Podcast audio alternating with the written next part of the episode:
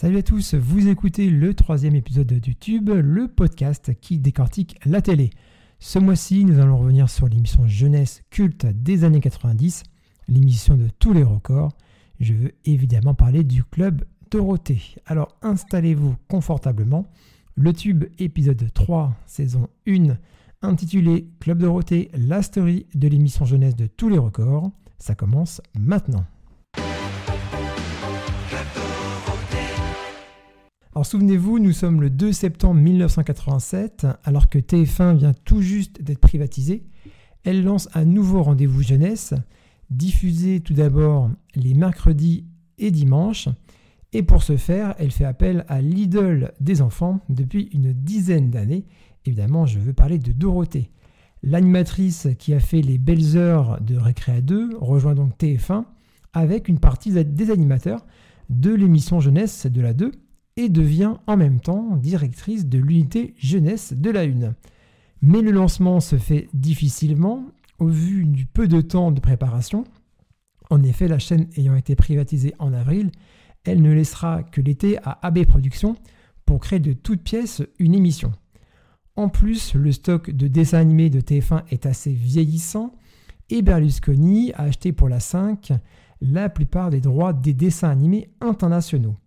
AB décide donc de se tourner vers le Japon, ce qui contribuera largement au succès de l'émission. Face à ce succès, mais aussi au vu du, manque de programmes et de stars sur son antenne, TF1 va donner les clés à Dorothée et diffusera dès la deuxième saison l'émission quotidiennement et même à son paroxysme, l'émission comptera jusqu'à 30 heures hebdomadaires de temps d'antenne. Alors pourquoi l'émission a fonctionné. Alors tout d'abord, évidemment, son animatrice, celle qui incarne hein, l'émission, déjà bien connue des euh, téléspectateurs, que ce soit pour ses émissions ou ses chansons, elle est la grande sœur de millions de téléspectateurs.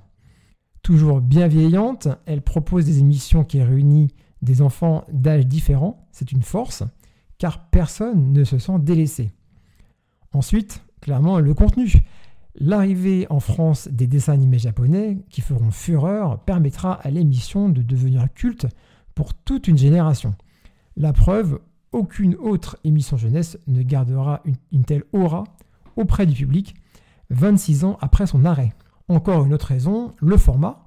L'émission est à la fois un programme jeunesse, qui n'est pas un robinet à dessins animés, car les animateurs proposent un vrai contenu entre les différentes sections, et puis aussi, pour la première fois, c'est un grand show de variété pour les enfants qui sera diffusé pendant près de 3 heures le mercredi après-midi. C'est aussi un rendez-vous interactif avec la possibilité de voter pour voir ses séries euh, préférées diffusées à l'antenne, mais aussi un rendez-vous pour les stars du moment. Bref, une émission jeunesse avec de gros moyens. Évidemment, c'est ce qu'on ne verra plus jamais à la télé. Alors c'est pour ça, pour toutes ces raisons, que l'émission cartonnera auprès du public.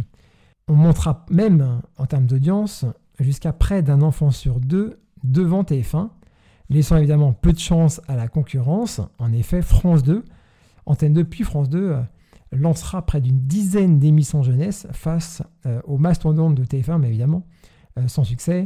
La seule émission jeunesse qui arrivera à faire un peu tanguer euh, l'Empire de Dorothée, ça sera les Minicums sur euh, France 3, mais ça, c'est l'émission est arrivée euh, quand même quelques années après. Alors, l'émission est un succès, mais évidemment, il y a des polémiques qui vont, qui vont en face. Face à ce succès grandissant, eh bien, cela fera naître une véritable campagne anti-Dorothée. La preuve, en 1993, l'hebdomadaire VSD se, demandera même en une s'il faut brûler Dorothée. On verra Dorothée habillée comme Jeanne d'Arc, avec en gros titre, donc faut-il brûler Dorothée? On reproche à l'animatrice, entre autres, de bénéficier d'un monopole à TF1, ou encore d'abêtir les enfants, tout part de séquences violentes diffusées dans les animés japonais. Une certaine intelligentsia de gauche, telle que Télérama ou encore Ségolène Royal, prendront ce sujet à bras le corps, celle de la violence des dessins animés. Télérama traitant les animés de japonaiserie et Ségolène Royal qui consacrera un chapitre de son livre Le ras-le-bol des bébés zappeurs à l'émission en décortiquant les programmes télévisés destinés aux plus jeunes. L'équipe de l'émission ne se, privera pas de répondre à ses détracteurs à travers des sketchs ou encore des chansons, comme elle fera pour euh, Antoine de Caunes par exemple, ou pour euh, Ségolène Royal. Donc, l'émission n'hésite pas à se venger. Bon, après, on peut valider ou pas cette manière de faire, mais en tout cas, euh, l'émission n'hésitera pas à se moquer de ses détracteurs. Alors, pour faire taire ces critiques, il sera donc décidé par AB Productions d'embaucher un staff de psychologues qui sera chargé de couper les séquences les plus violentes des dessins animés, quitte à modifier le scénario ou encore à dénaturer la série, mais ça c'est pour faire donc taire les euh, critiques.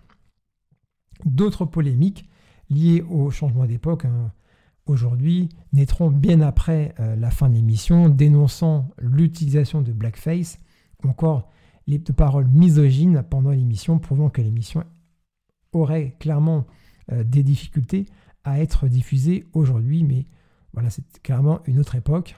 On n'avait pas à l'époque, en tout cas, eh bien, la même pensée concernant euh, soit les minorités ou, autres. Euh, donc, ce sont des, polémiques qu'on peut clairement, en tout cas, balayer puisque l'époque n'est pas la même. Alors, donc l'émission fonctionne sans, difficulté, hein, mais TF1 va se lancer à peu au milieu des années 90 dans ce qu'on appellera une quête de sens. Et la chaîne décide donc de préparer déjà à partir de 95 l'après Dorothée en réduisant le temps d'antenne de l'émission. Plusieurs formules permettant de renouveler un peu l'émission seront quand même diffusées jusqu'en janvier 1997, mais euh, il ne restera que l'émission du mercredi matin et du samedi matin. Et malgré quand même de bonnes audiences, et 10 ans après 10 ans de bons et loyaux services, l'émission fermera ses portes définitivement le 31 août 1997. Donc voilà, c'était ça le Club Dorothée. C'est la fin de cet épisode numéro 3. Merci de nous avoir écoutés. J'espère que ça vous a plu. N'hésitez pas à nous suivre. Nous sommes sur tous les réseaux sociaux. N'hésitez pas à vous abonner, à réagir et puis évidemment à nous écouter puisque nous sommes disponibles sur toutes les plateformes d'écoute. On se retrouve le mois prochain pour un nouvel épisode. À très vite. Ciao.